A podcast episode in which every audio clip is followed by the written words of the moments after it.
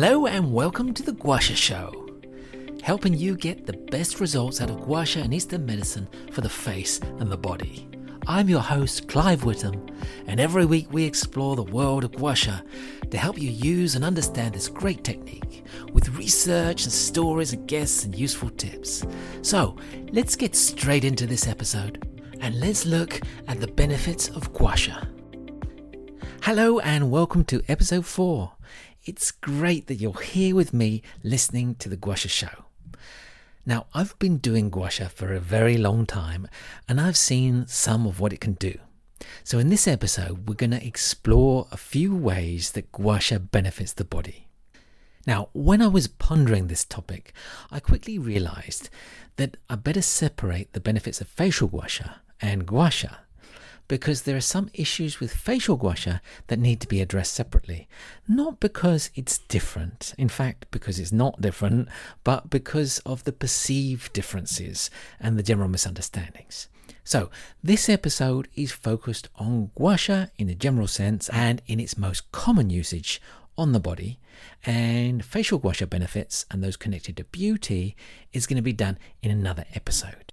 So, let's start with a little research for this episode.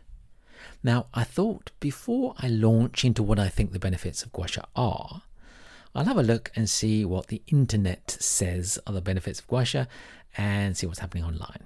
So, this is usually something I avoid when it comes to guasha because, yeah, boy oh boy, there's some uh, strange stuff out there.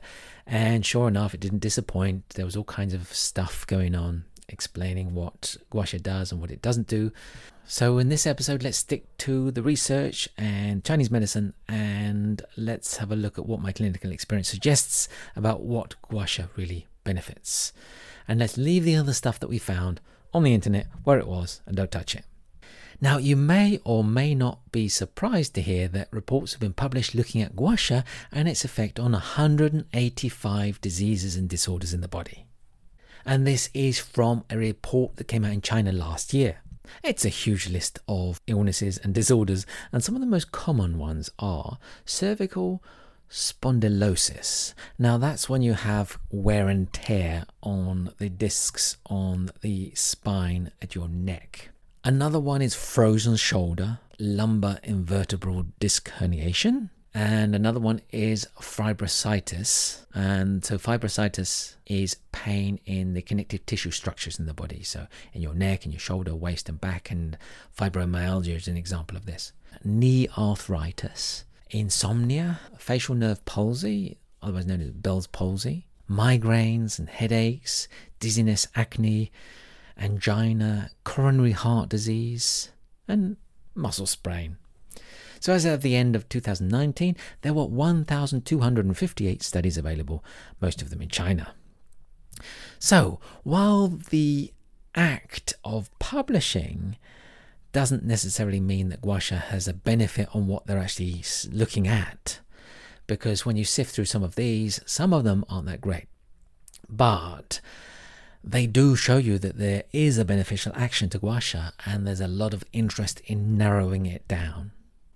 So, after the publication of my first book, The Book of Oriental Medicine, I'd come to realize that there was a lot more to say about one of the themes that I'd written about in that book, which was guasha. And it was something I'd noticed in the clinic. I treat people with quite complicated things happening in their bodies and who suffer chronic symptoms. And one thing I noticed was that when I did guasha, there was often a profound reaction to one or more of the symptoms that they had. And that's what brought me down the Guasha Road, and here I am still walking on it. Now, there's something important to get your head around. Watch out when you say guasha is for this condition and it's for that disease. Do that too often, and it's going to bite you in your seated regions because someone comes in, right? They have, for example, they've got neck pain. It looks super easy when they rotate their neck just slightly to one side, and you can see exactly what's wrong.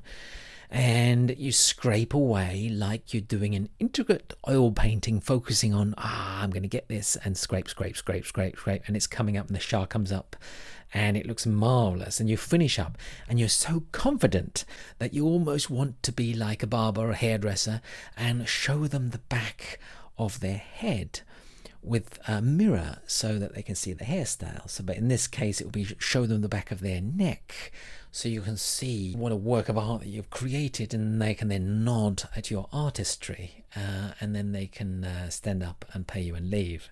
But then, after all that effort, what happens? Nothing. You've fixed nothing. It's still the same pains there in the same place, and they'll come back and maybe they'll have the same treatment or a different treatment another time and it's still there the same place. And it's just not going. And this happens. So why does this happen? Because the origin of the discomfort in the neck isn't where you think it is. The neck is the symptom but the pattern which is causing this discomfort lies in another place maybe it's in the back maybe it's in the shoulder maybe it's an internal issue there are so many possibilities. So always remember that the body is a three dimensional living organism which is working at a dizzying speed on so many levels and in so many microenvironments. So, and I speak from umpteen experiences, don't fall into the Guasha treats trap. Because no, it doesn't. Guasha treats the person and the person's body then either doesn't like what you did, in which case it doesn't do anything, or it likes what you did and then it goes and fixes something. And actually, sometimes it's some random thing that you didn't even realize that the person was suffering from. So, how's your headache? No, no change there. Is it still happening? You know, yeah, yeah, still, it's still going on. You know, I mean, is it changed intensity? No, no, it's still exactly the same. Is it in the same place? Yeah, yeah, still right there. But I've stopped eating chocolate. What? In this case, it turns out she was a chocoholic and or a serious chocoholic. Um, which of course is going to cause all kinds of problems inside the body if you're going to eat one thing too often. And so the body, on its way to fix this person's headache, took a detour to sort out something else first uh, which is a very common thing that the body likes to do. And this is actually along the lines of the ancient Chinese, and they held that within the blood lies zhongqi, which is the natural intelligence of the body. And it has the blueprints of how everything should look and tries to restore the body whenever it can. And so this is the action that's going around within the blood. So actually makes perfect sense. And incidentally, I've seen all kinds of crazy stuff of what people do that probably gives your treatment little chance of succeeding. So it wouldn't matter what you were doing, it just wouldn't work. I mean, imagine what's going on inside your body if you drink a litre of Coke a day, because some people do. And I recall one patient's response to what clearly must have been my open mouth as she was explaining this was actually two litres of Coke a day. It's okay, it's Diet Coke. So if you don't fix the diet coke problem, then that's something that's going on on a, on a deep level inside the body, um, and you're fighting against that with guasha. So it's pretty much a losing battle. Anyway, let's have a look at two of the most important benefits of guasha, which I've summarized here, and you'll see why there are so many studies looking at diseases and illnesses. So let's start with the, the main one. So guasha can change your local blood circulation. So, this is what guasha is all about. And that's also the reason that you sometimes see those distinctive red marks, which are the Sha, or sometimes referred to as petechia, although it's not necessary for it to appear for a blood circulation increase. Uh, so this all happens in the capillary tissue bed, which the ancient Chinese called something else. They called it the lomai, and guasha is supposed to release a molecule called nitric oxide, which dilates the blood vessels and increases the blood flow, which again is built into the natural theories of how tissue can be blocked within ancient Chinese medicine. You just have to take a walk on some of the paths around me. So remember, I live in the forest, and when winter comes, less people are walking around in the forest and the plants are growing all the time. And when you walk along the paths, you can see how the plants have reclaimed them over the winter, gradually more and more. And you can get through, but it's more difficult. So the circulation of these paths is restricted. And if you leave them, they'll be totally overgrown and impassable. So if you can make a way through them again, it all flows quite happily, and I can walk in the path and go and collect my firewood from the mountain and bring it back again, or without being scratched too much. You should see my legs. So, the idea with the action of guasha is that there was an obstruction to blood flow within the tissue.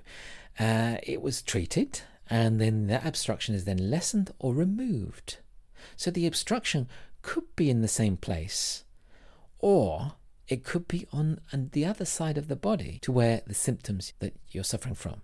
So, for example, maybe the obstruction was in your back and the treatment was on your back and the sha came out on your back, but your symptom, the, the symptoms that you were actually feeling, was in your stomach. You maybe you had a stomach ache.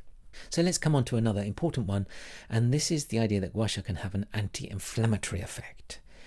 And this is supposed to be due to an increase in enzyme activity in the body. And there's uh, one enzyme in particular called heme oxygenase 1 HO1 which is an antioxidant and protects cells against agents which want to damage them. And it's usually at low levels but can be what's described as highly upregulated.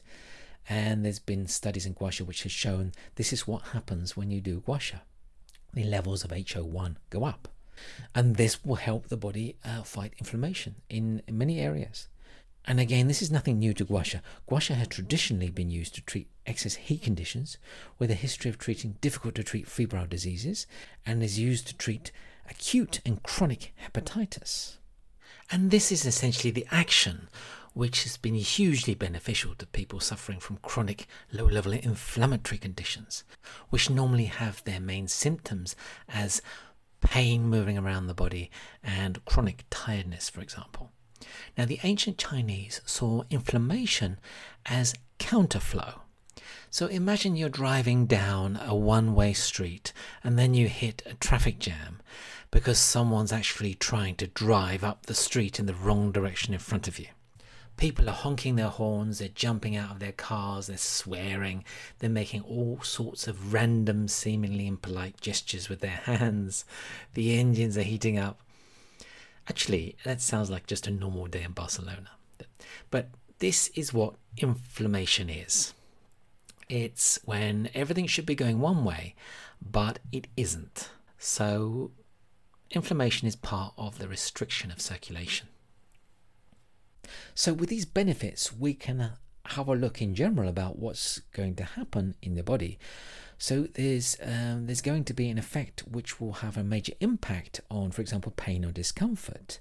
Neck and back pain are the conditions which often come up in studies where gua sha has a positive effect on the outcome. But there's so much more. And you just think about it a technique which can improve your circulation and reduce inflammation. How many problems in the body would benefit from these two actions? Just have a listen to some of the most common conditions which are studied and treated with gua sha. So let's start with acute conditions. So pain and discomfort, respiratory infections, a common cold, a cough, flu, feverish conditions, gastrointestinal problems, diarrhea. Then we come on to chronic problems like upper respiratory problems like asthma and bronchitis, backache, sciatica, headaches, migraines, stiff neck, frozen shoulder, tennis elbow, digestive problems, constipation, insomnia, joint pain, neck pain, frozen shoulder, lower back pain, trigeminal neuralgia, dizziness, neuralgia, stomach pain, sinus pain, hemorrhoids, acne, hepatitis B, ulcerative colitis. So it should be quite clear from this list, not that gua sha is going to treat every one of these every time, but given the right conditions, you can make a change in a person's body who's suffering from some of these, which will help in the symptoms and the progression of the condition. And in some cases, it's going to really, really make huge changes. So you can see perhaps that some of the benefits of gua sha that it isn't actually against these conditions, but it's in creating the internal conditions which will allow the body to moderate the patterns that's causing them. So if someone said to you, gua sha is great for headaches, that's a pretty meaningless statement unless you understand these actions of gua sha. it wouldn't make any sense why scraping the skin of your shoulders would make any change in the symptoms you're feeling in your head, unless you get this idea. And then, if I were to sprinkle some of the ideas of the ancient Chinese onto this knowledge, and you could see how they mapped the blood vessel system into a channel system, how they understood the deep connection of the fascia and the tissue beds, and how the body functions, and how the principles of the natural world allow us to understand the action of guasha without concerning ourselves with anything other than the plant on your windowsill or the tree in your garden. But all of that is for another episode. So I hope there's some useful things about guasha that you've listened to today which you can take away. And feel free to come and say hi to me on Instagram at Komorebi Guasha and you'll find the links in the show notes. Thank you for listening to this podcast. You can check out the show notes at clivewitham.com slash guasha show. You'll also find loads of free videos and information. And if you need more help with Guasha, definitely check out my online courses at the Komorebi Institute. I'll include the link in the show notes too. Talk to you soon.